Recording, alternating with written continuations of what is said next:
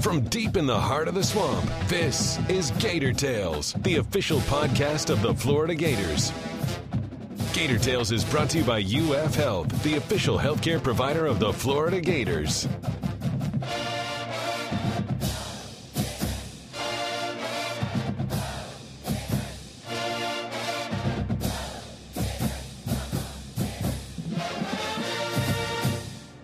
Welcome to Gator Tales. I'm your host, Adam Schick.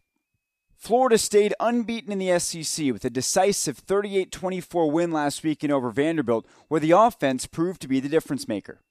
But we know that injuries are part of the game in college football, and the Gators will now be without wide receiver Tyrie Cleveland in the short term with a high ankle sprain, while quarterback Luke Del Rio is lost for the year with a broken collarbone. The good news is that the offensive line and running game continue to grow, and we'll highlight that today in our conversations about homecoming, LSU, and more with FloridaGators.com senior writers Scott Carter and Chris Harry, offensive lineman Jawaan Taylor, and new running backs coach Ja'Juan Seider. Let's get started with Scott and Chris, as we not only talked football, but also got some first impressions following Basketball Media Day. But before digging into that, we began our chat by asking what stood out to them from the win over the Commodores. You know, they finally played, I thought, their best complete game of the season. Uh, you know, they put up 38 points, 467 yards of total offense. Uh, there was a mixture of some big plays in the passing game and running game. And uh, again, you saw s- some young players emerge uh, even further, most notably uh, running back Malik Davis, who, you know, had 124 yards on, what, 17 carries, had that touchdown run that sealed the game. And, you know, the big story obviously in the game was, you know, the Gators went back to Felipe Franks after Luke Del Rio, who started, and now he's out for the season. So, I mean, this is clearly Felipe Franks' job right now. Uh, you know, the offense, uh, has kind of, uh, gelled with him a little bit, I think, in that second half. And it'll be interesting to see what they do against LSU because, you know, Malik Zaire is still here and Jim McElwain spoke uh, earlier on the SEC teleconference call that, you know, he's preparing. He had his best ever game against LSU while he was at Notre Dame and, and they've looked at some stuff there. So, you know, you look at this game on Saturday, there's still, uh, you know, maybe we see Franks and uh, Zaire because of his experience against LSU. Uh, but as far as the Vanderbilt game, you know, my big take, like I said, 38 points, 467 yards, best offensive performance of the season by the Gators. Yeah, they gave up some yards to Vanderbilt passing, but for a change, Adam, uh, you know, Gator fans weren't biting their nails at the end. They finally won a game that was out of reach by the, the final minutes. And you look at the last two weeks, uh, I think it was a Kentucky Florida rush for 186 yards really established uh, some movement, north-south movement in the fourth quarter. You know, kind of exerted some force in that regard. And then against against Vanderbilt, 218 yards rushing, I believe the number was. Some big plays, running plays in the fourth quarter. Obviously, the put-away play by Davis. So this is a team. Again, we've talked about this, you know, ad nauseum back in the spring.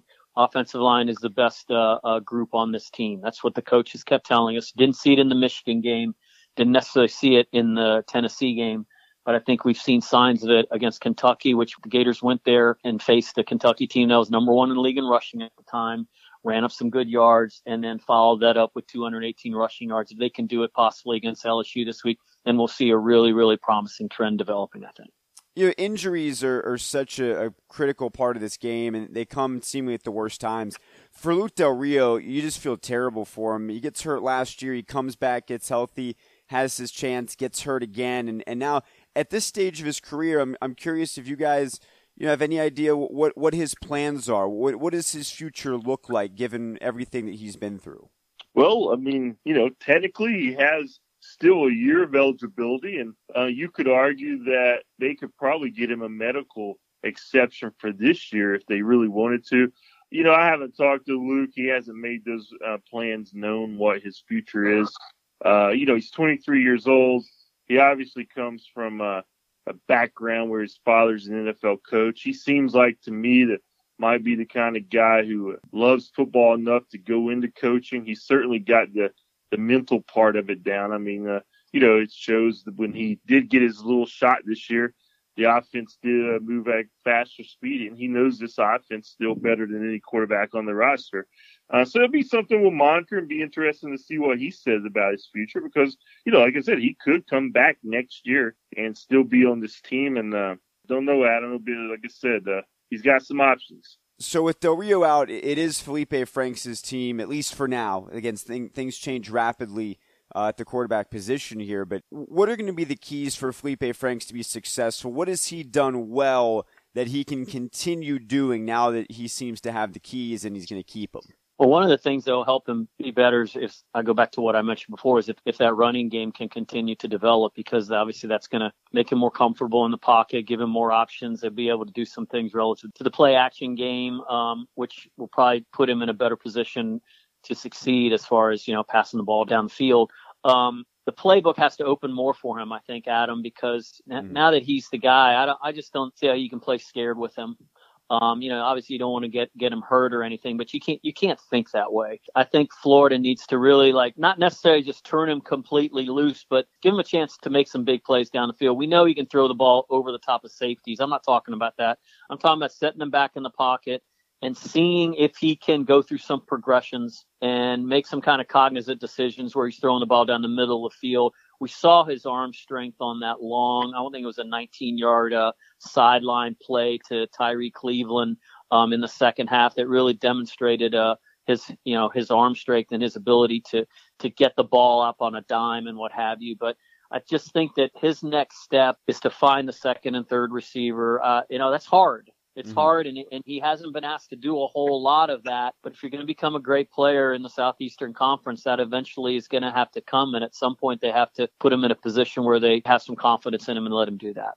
If he's your quarterback, let him go out there and do his things, use his tools. But yeah, he, he does need to make more experience. I mean, you can't judge a guy after what, three and a half games? I mean, you know, he's been in the spotlight for a year and a half since he's been at Florida. We all know what playing quarterback at Florida means in terms of uh, fan critiques and uh, national attention and all that stuff. I think he's starting to get a lot more comfortable with those kind of things that come along with the job.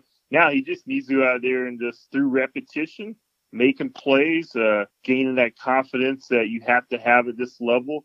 And uh, the road is really clear for him to do that. If he had in back of his head, you know, hey, every mistake I make, they've got Luke Del Rio here to pull me for. Right. They, he doesn't have to live with that anymore. And while Malik Zaire may play some, I think there's such different kind of quarterbacks. I think the offense is suited more, obviously, for Franks uh, in the overall picture, maybe just some smaller sets for uh, Zaire. So again, just get him out there, let him gain uh, that experience that he needs, and see uh, how it helps him.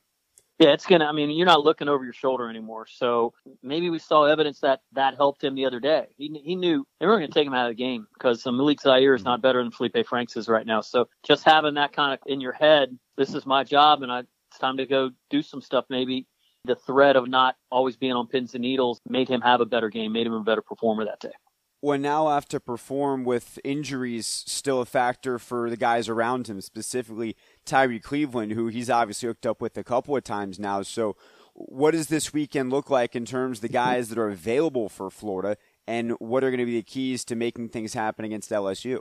Well, I'd like to see Josh Hammond show up. Uh, he showed up on that one of the first plays of the season when he caught that long ball down the sidelines of, of Michigan. Um, he hasn't called a pass the last two weeks. I'm not saying he hadn't when I say hadn't shown up, he needs to be he needs to be involved. Mm-hmm. Um, Freddie Swain needs to be more involved. There's some players, that, a wide receiver, that need to maybe uh, rear themselves a little bit. Um, what you also noticed, I thought, when Tyrie Cleveland wasn't in the game, we had some tight end sightings. Mm-hmm. They threw the ball to Goolsby. Uh, they threw the ball to Moral Stevens. Some big plays. So the tight end needs to, needs to be more, uh, implemented more into the offense, and I think maybe by osmosis, that's kind of what happened with Franks the other day. So we're going to see some guys we're not used to seeing. Obviously, you need Tyrie Cleveland out there. Last year against LSU, all he did was have a 98 yard touchdown reception. Um, so it'd be nice to have him, but he's not there. They got to find other options. There's been a lot of criticism or whatever you want to call it for the way the passing game has been called. I mean, they they haven't exactly done a lot of downfield stuff, but when they did, it's usually been Tyrie Cleveland. Mm-hmm. And so you take him out of the mix and it goes back to who else is left and who else is going to step up and how they're going to be utilized. You know, I, I look at what Chris just said. Those tight ends, uh, you know, we know Goolsby is a, a good receiver. Uh, Moral Stevens kind of showed us a little something more the other day. I've always thought C'yontai Lewis. I mean, you remember that one game early in his career where he had the two touchdown mm-hmm. catches. I thought he was headed for more involvement in the downfield passing game way back when. It really mm-hmm. hasn't developed. Maybe you get him in the look mix and it, Dre Massey. You know what? It, we still don't know what kind of a player he is. He's got one catch for two yards this season, mm-hmm. and certainly some of his I think reps are probably being taken by uh, Kadarius Toney, the true freshman now. Uh, but he has offensive uh, playmaking ability that we've heard about. I mean, you got to think that they're going to try to utilize him in some way this weekend. But again, there's there's no way to look at Tyrie Cleveland's loss other than anything but you know a significant blow to the offense. Uh, and now it's like Chris said, it's up to uh, some other guys rising to the challenge, and this is a chance for them to uh, make their way into because now you've got your top two receivers at the start of the season, including Callaway, who's been suspended, obviously, but top two guys coming in now are not going to be there probably. So with LSU coming in, it's just hard to know what to expect from them because they obviously had a lot of hype coming into the year with Ed Orgeron and they had rallied around him. But then they get the doors blown off of them by Mississippi State, who in turn gets destroyed by Georgia. And obviously, a real headline grabber was their home loss, a night game in Death Valley that they lost to Troy. So, what is LSU at the moment they come into the swamp, and, and what threat does it pose to the Gators? First of all, I would be kind of hesitant. I mean, I, they did not look good last week. They got gashed by the running game. I think one of those Troy tailbacks had 191 yards rushing. But I mean, it, it, Florida's not good enough to start making any assumptions. And I think Jim McElwain put it best when they asked him uh, the other day about potentially overlooking LSU after what happened. He he goes, "Us overlook anybody?" wow, and he, and that said everything. Florida's not good enough to do that right now. Um, so I, I would be a little wary of that. I'm sure LSU's going to be talking a lot about uh, what happened last year. Um, they were embarrassed at home last year. Florida partied on their field after clinching the East. You know, stuck it to them on the, that goal line stand. Um, had some fun on Twitter afterwards. And now that uh, I'm sure they got trolled by Troy for God's sakes the other night. I, you know, those are some good players over there, and they're going to come in. I would imagine pretty focused. They don't have their home crowd booing them. Uh, so I think this is a a dangerous time. And if, and if Florida can play a really good game and do what they should do at home, I think that'll say something about the maturity of the, of the team. But like Jim McElwain said, there's nothing to be taken for granted after a game like that, especially if Derrius Guice is back in the lineup this week. All I know, Adam, is based on Twitter this week, LSU fans have been drinking and tweeting a lot. and, uh, you know, it's been fun to actually read and look at.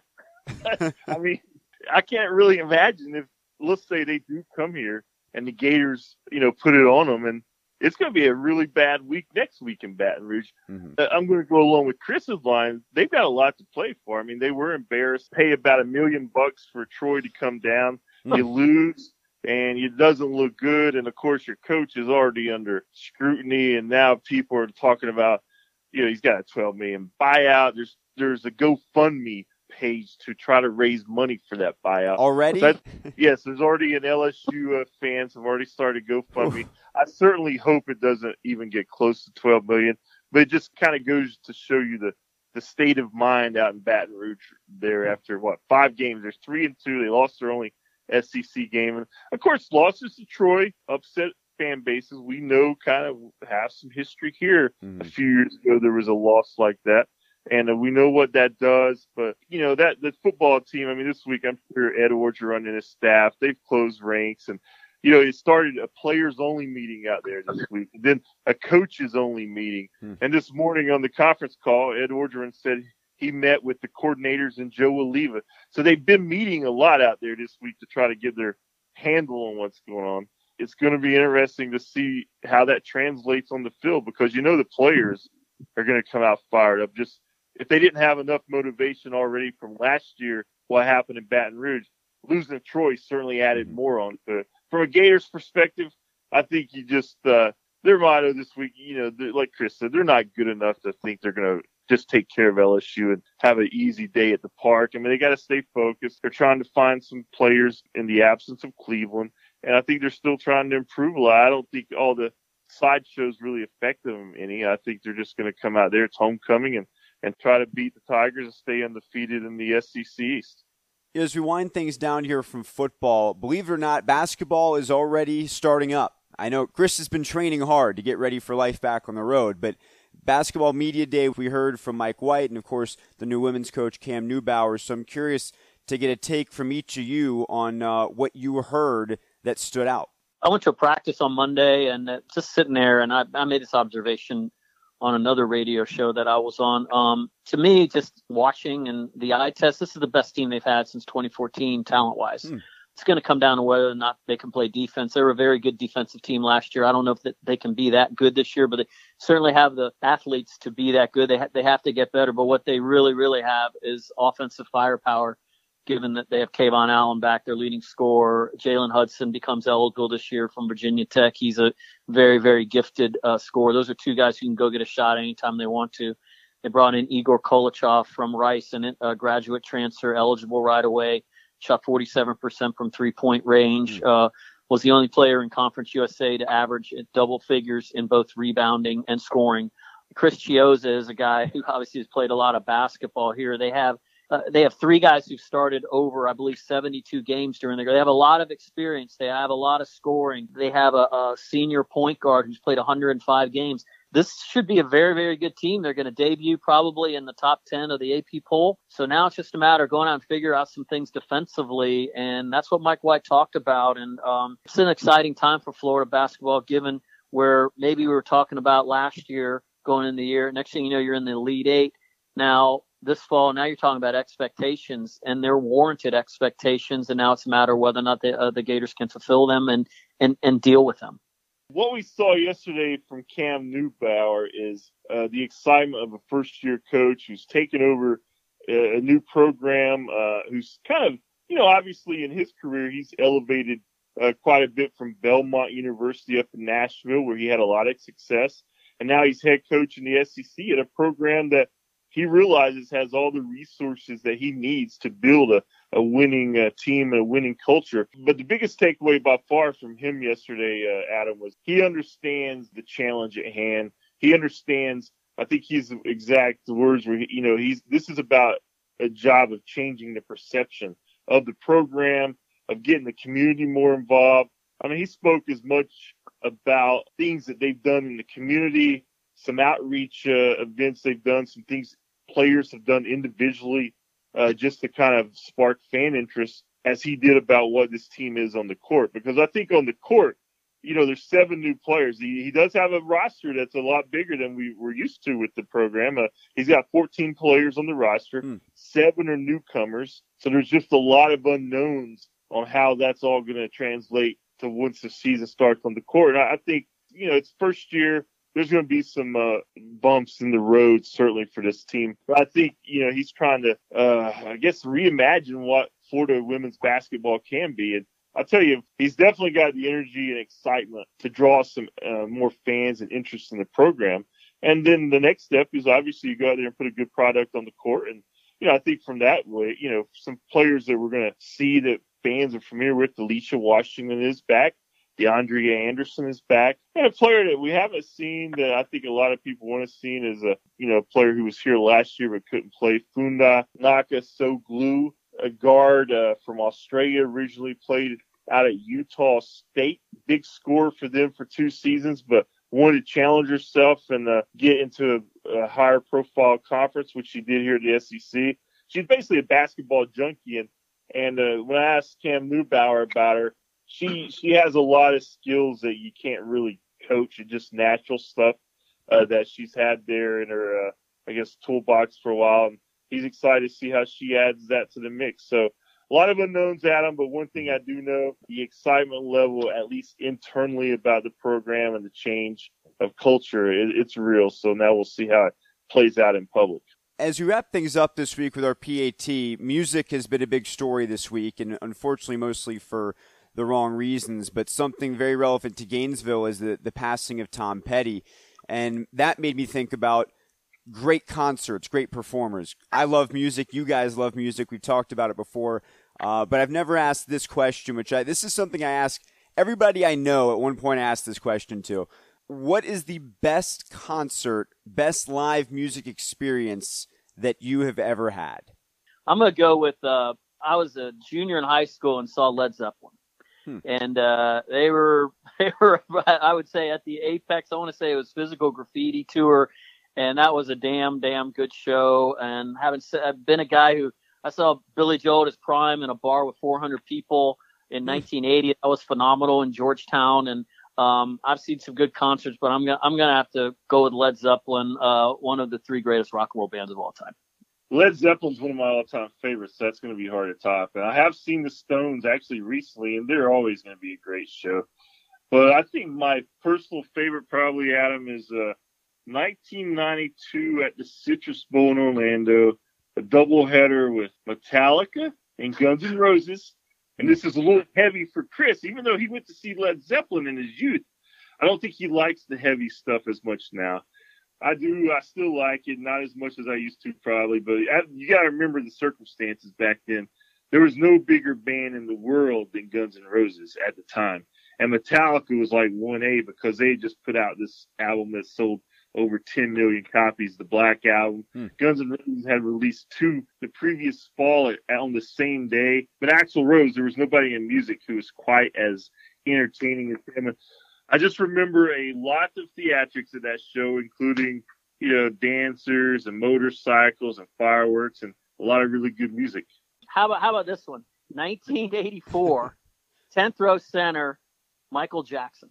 I mean, how would that not oh. be your number one? That one of my great regrets in life is that I never got to see Michael Jackson it, live. It, it, was definitely one of the one of the great concerts I've been to. But I kind of felt I, I didn't know if I should bring that up with Scott because I mean Scott doesn't have any appreciation for pop. There's some pop that I really like. This was 1984, the Victory Tour. Was, that, it, was that, at the Jacksonville? Uh, it was the, it was at the Gator Bowl. Absolutely, huh. yeah. Waited in line for like six hours and ran into the stadium, vaulted over all these seats right to the 10th row center. In fact, when he threw his fedora during Billie Jean, it sailed over my head. That's how close to the stage. I Great can't believe we have not had this discussion before this podcast, but I was actually at that show. Oh, come I swear, on. I was selling hot pretzels. I swear. I wasn't that big into. He was selling pretzels. I might have bought one from him. you may have. You may have. That was my first job when I was a teenager, 14 years old, and uh, I still remember doing that. Wow. I got one. I'm not sure what it was called at the time. Backstreet Boys and no, no, it was not the Backstreet no. Boys. It was 2013 at the. I'll call it what you guys call it at Joe Robbie Stadium in Miami. Uh, okay. Justin Timberlake and Jay Z and it was unbelievable. But I'm sure neither one of you were going to be at that show. No, but I but I was at Justin Timberlake's uh, wardrobe malfunction show with. Were you Jackson. really? That's right. You were covering that Super Bowl. No, that was in Houston. Yes, absolutely. Uh, gentlemen, thank you for sharing your experiences and your favorites with us today, and uh, we'll talk to you next week. Thanks, Adam. Thank you, Adam. As we discussed just moments ago, an offense can only be as good as its line allows it to be, and that's an area where Florida has shown some critical growth. We wanted to learn more about one of the Gators' young stars on the O line, so we chatted with sophomore Jawaan Taylor to find out how he and his teammates have bounced back after a slow start to the season. Uh, really, just like our preparation, um, how hard we've been working in practice, uh, it really been paying off in the game. You know, Coach Mack talks so much about the O line throughout the offseason. What impact do you feel like that had on you guys? Did it put a lot of extra pressure on you to go out there and perform? Uh, not really. Just um, so we need to work harder in practice. Um, you know, work hard in the weight room and OTAs and stuff. So the more work we put in, it just paid off. When you started the season off against Michigan and it, it didn't go as planned, a lot of people said, "Well, the offensive line isn't as good as it's supposed to be." How tough was it for you guys when so many people were looking at you following the start to the season? It was just like uh, really just showing us how hard we needed to work um, on the all season leading up to the season. So really just um, we just used that fuel to our fire, make us want to work harder and you know be more successful on the field. Brad Davis took over as your position coach this year. What have been the biggest differences between him and Coach Summers as far as their approach? Uh, Coach Summers was a great coach for us, but um, Coach Brad Davis, you know, he brought more to the table. Um, he's just been more tough on us and making sure you know we're doing everything right. Really, just uh, he's overall a great coach so far. What were some things he worked with you on? Are there any specific parts of your game that he noticed and, and tried to help you correct? Uh, really, my technique. You know, just learning more about the run game, more about my pass set, stuff like that. He just really just uh, tweaked all the things I needed to be uh, tweaked on in um, my my pass game and run game. So he's helped me a lot. One of the early surprises this year has been the emergence of Malik Davis behind you guys. What have you seen out of him so far that it's made him so effective as a freshman? Um, he's just a great weapon for us. He's explosive. He got a lot of speed, and um, he's been helping our offense a lot. So um, it's great to see a young guy doing that at an early point in the season, and um, he's helping us good. Another young guy you've had to rely on is Felipe Franks to step in multiple times now at quarterback for you. What are some of the, the most important things you can do as a lineman working with a younger quarterback like that to make sure it's as seamless a transition as possible? I'm really just, you know, um, encouraging them as much as possible, you know, um, just letting them know how good they are, you know, simple stuff like that, and um, things just go from there. What have you seen out of Felipe that, that impresses you? What do you think gives him the ability to be a, a big time quarterback? Uh, really calm and um, humble, you know, taking over and really just helping the offense a lot. So uh, that's pretty much all I've seen. Just you know, just overall, it's great. Speaking of freshmen being called in action early, that was the same case for you last season. You know, you don't see too many freshmen starting on an offensive line in the SEC. So, what were the biggest challenges for you of jumping right into that situation? Um, really just learning the offense, learning a lot of new techniques, and um, actually how to play the position even better. You know, being young and going against such older guys made me even better, even every day in practice. You know, going against such great players. So, I mean, it helped me like, you know, just throughout the season, I started to progress and got better. Why is it so rare to see young players on the O line? Why is that specifically a position where older guys tend to be so much more active? I feel like it's more maturity level, and you know, trying to pick up the positions takes a little longer than other positions. You know, um, your coaches have to trust you more, and it's just not it's not an easy position. At the same time, you know, being young and coming in and playing that position is not easy. If we can take things back for you a little bit, can you tell us about your family and where you grew up? My mom's side of the family is huge. My dad's side of the family is not that big, but um, I'm from Cocoa, Florida. Um, originally grew up over there. Um, I got a really pretty fun family, you know. Grew up over there, just just having fun with my friends and family. You know, I have a lot of stuff to do in Cocoa, but it's fun. so, what, what would you guys do in Cocoa if there's not much going on down there? Uh, usually like once I got out of school, I'd probably go fishing or play basketball with friends, stuff like that. Video games, not not a lot of stuff to do. At what point did you first become interested in playing football, and, and what got you into the game? Uh, I was four years old. I started out playing flag football for a county league. Um, really got into it just because uh, right around that time, everybody was saying how big I was and all that. So I was just like, you know, maybe I should try football. So right around then I started playing flag and I met one of the coaches like that was coaching out there. So he invited me out there to come try it out. So yeah, it was just cause like I was big and um, right. met some coaches and I love playing. So that's how it happened. Just, and then, um, every year after that was just a little league. Then I progressed into high school. And then after that was, you know, all four years of high school. Now, were you always a lineman or because you were big, did you want to play other positions or were you sort of pigeonholed there? Um, I always been a lineman. I always been big. Um, played defensive line and offensive line in little league, but when I got to high school, it was strictly offensive line. Because of how big you are, I'm thinking about the blind side, and when, when Michael Oher is just crushing guys that are so much smaller than him. Was it like yeah. that for you at the early stages? Were you just so much bigger than guys around you? Yeah, it was just like that. I always been the biggest guy in my classes. It's just always been the biggest around the school. So yeah, literally it was it was the same way, just bigger than everybody. When recruiting picked up for you, what schools were you most interested in, and why did Florida stand out for you? Um, I would say Florida, Florida State, Miami, schools like that. Those stood out to me just like schools in state. Um, but Florida stood out the most because that's just always been a dream school of mine since I've been a kid. Like uh, growing up wearing Florida gear all the time to class, stuff like that. Just always been a dream for me. And um, growing up watching those guys play. So once I got off from Florida, it was like no question really. I just just wanted to go to Florida. In the last couple weeks, I've talked to Freddie Swain and Tyrie Cleveland. They both talked about growing up Gator fans and some of the players that they looked up to the most. Who are the guys that impressed you when you were growing up watching Florida play? Uh, mainly the Pounceys, um, DJ Humphries, those guys really, those three guys really was the ones that inspired me to want to be a Gator and seeing like how early they went in the draft and how good they were and impact they made on the on the program. You know, that showed me that I could probably come in and do the same thing. Now, when you graduated high school, you were up in the 380s, but you've gotten down now to the 330s. How challenging was it losing that weight, and how did you do it? Well, it wasn't too challenging. Once I put my mind to it, it ended up like um, working out just fine. Um, ended up working out three times a day, and just uh, dedicated myself to strict workouts and a strict um, diet. And so um, after that, it just it just started peeling off, and I seen how easy it was. So I stayed with it, and only took one summer, and all of it was off. So many people think bigger is better when it comes to an offensive lineman. Why is it important to stay at that lower weight? Um, important because I can move quicker. I can be more effective in the game. Um, I can play longer and not get worn out so fast. Um, and my agility will be up, speed will be way higher, and uh, you know it's just paid off being a lot lighter. It just changed my game all the way around.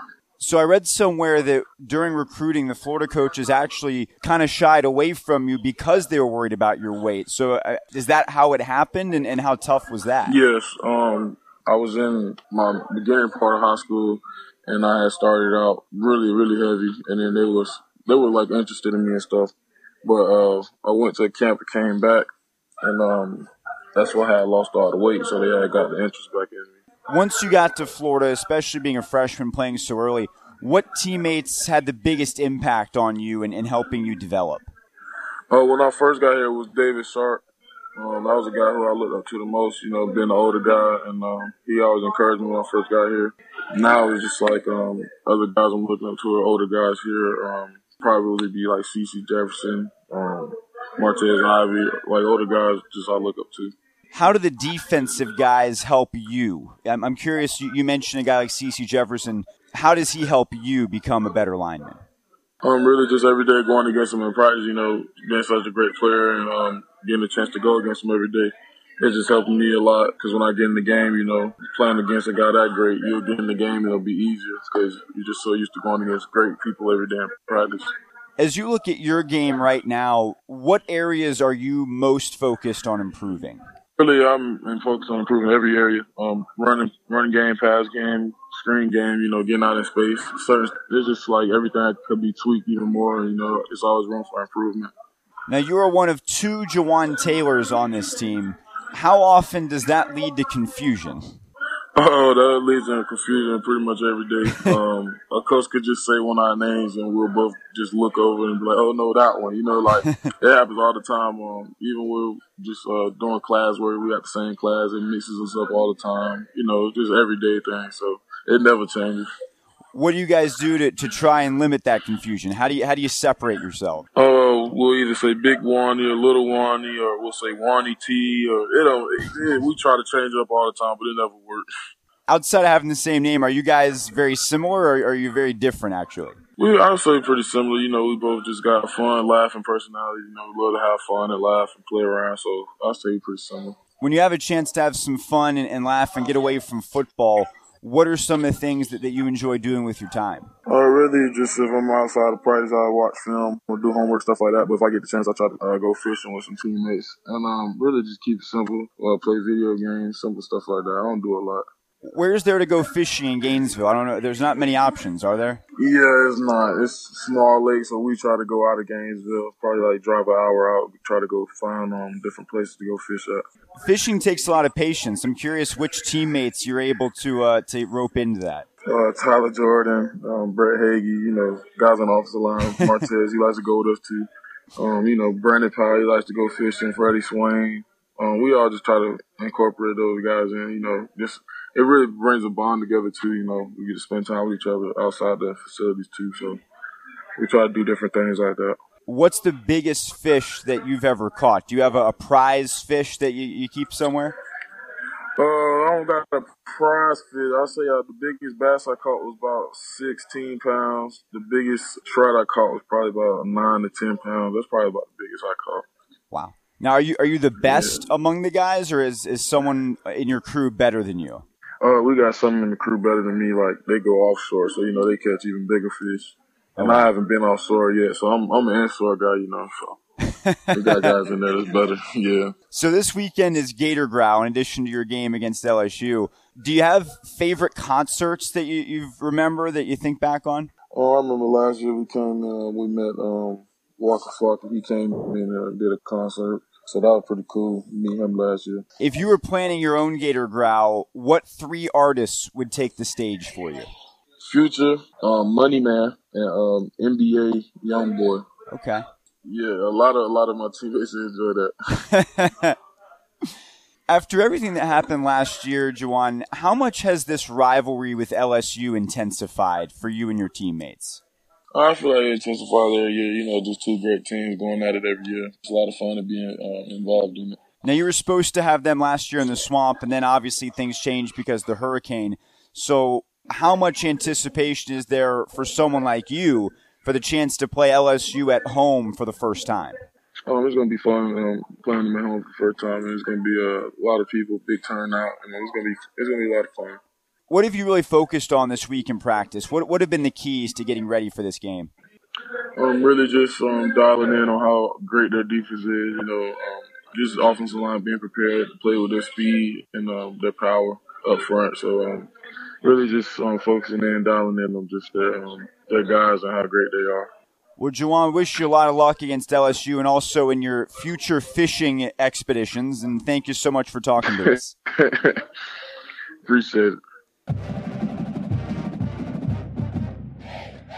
A quarterback's best friend is a solid running game, and the Gators have rolled on the ground in the last two weeks to the tune of 402 yards. It's a welcome development for first year running backs coach Ja'Juan Seider, and Jeff Cardozo chatted with him about his committee of backs and how the Sunshine State native landed his new job with Jim McElwain. It was different because Matt came the first time, circumstances didn't allow me to come, but to be able to get this opportunity again, I said if it came around, I was going to jump on it. You know, he didn't even have to negotiate, try to give me. I said, Coach, I'm coming. I said, don't worry about that. I said, I'm coming just to get back home, man. Florida was always a school that, you know, I always had affinity for. You know, it was a school I wanted to come to. You know, being a quarterback, I knew if I came, they were going to try to make me play defense. So that kind of deterred me from leaving the state because this was the one school in Florida I grew up wanting to be because being in Belle Glade, everybody go to Florida. Sure. And, and you were a legit quarterback back in the day, so now you get to uh, you know talk to the to guys you used to hand it off to. But although you didn't do that much, you're just throwing it all over the yard. But that experience too, and, and meeting these guys, and, and, you know the talent that's here. So, h- how did you approach that when you when you got here? Was it just hey, start from scratch, and everybody's sort of an even keel?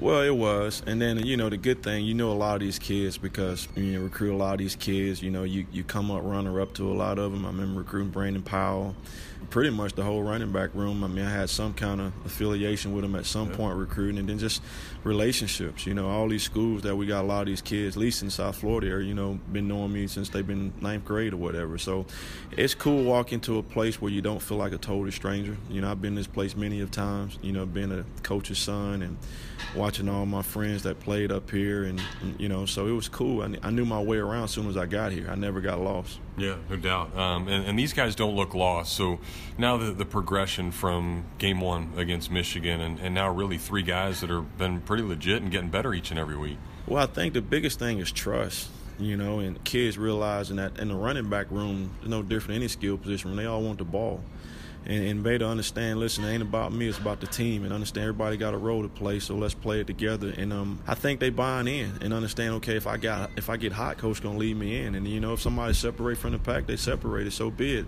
I think you watch from game one the pressure of trying to be the guy instead of just going to play probably caught up to us more than anything.